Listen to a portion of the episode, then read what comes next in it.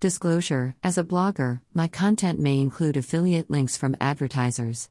I may earn a commission from actions readers take on these links, such as a click, purchase, or subscribe. However, these are the tools that I recommend fully and have helped my blog tremendously, and are at no cost to you.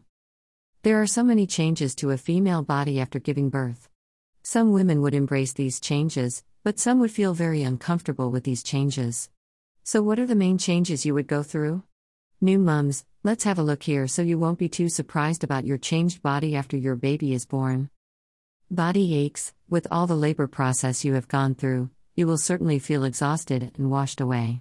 For me, I feel particularly painful for several weeks due to a second degree tear. I have also heard other mums experience back pain as a result of the injection of epidural, or abdominal aches or flutters during breastfeeding. Vaginal discharge, these vaginal discharges are lochia.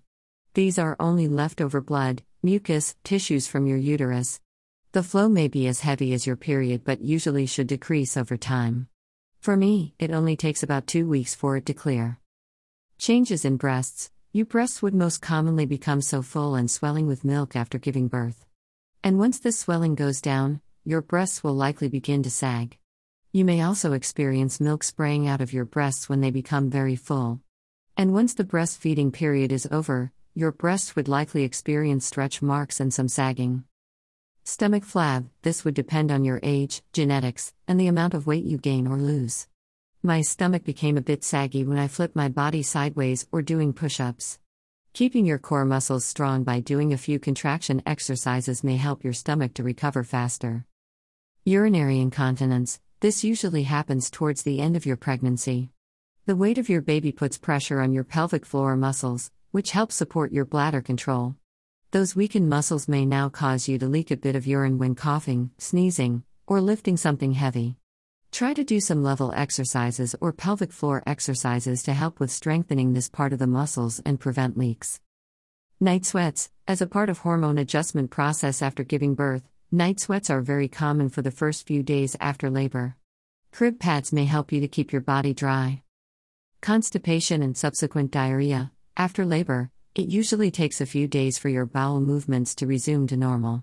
Your nurses or midwives would usually ask you to consume metamucil fiber or something similar to help with passing the bowel. For some mums, it may help with subsequently experiencing diarrhea, such as for me. Hair loss quite a number of women experience hair loss after pregnancy. In fact, hair often thickens during pregnancy, in the months after giving birth, women are simply shedding that extra hair.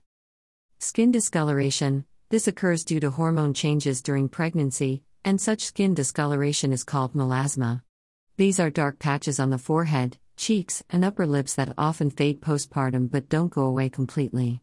You can use creams that help to fade these away, however, please don't use while pregnant or breastfeeding. Change in energy levels some women feel a significant increase in energy level postpartum as a result of increase in aerobic capacity. Whereas other women feel fully exhausted from ongoing breastfeeding and caring for the bub. Postpartum depression, hormones changes and physical changes are likely causing postpartum anxiety and some might escalate to depression.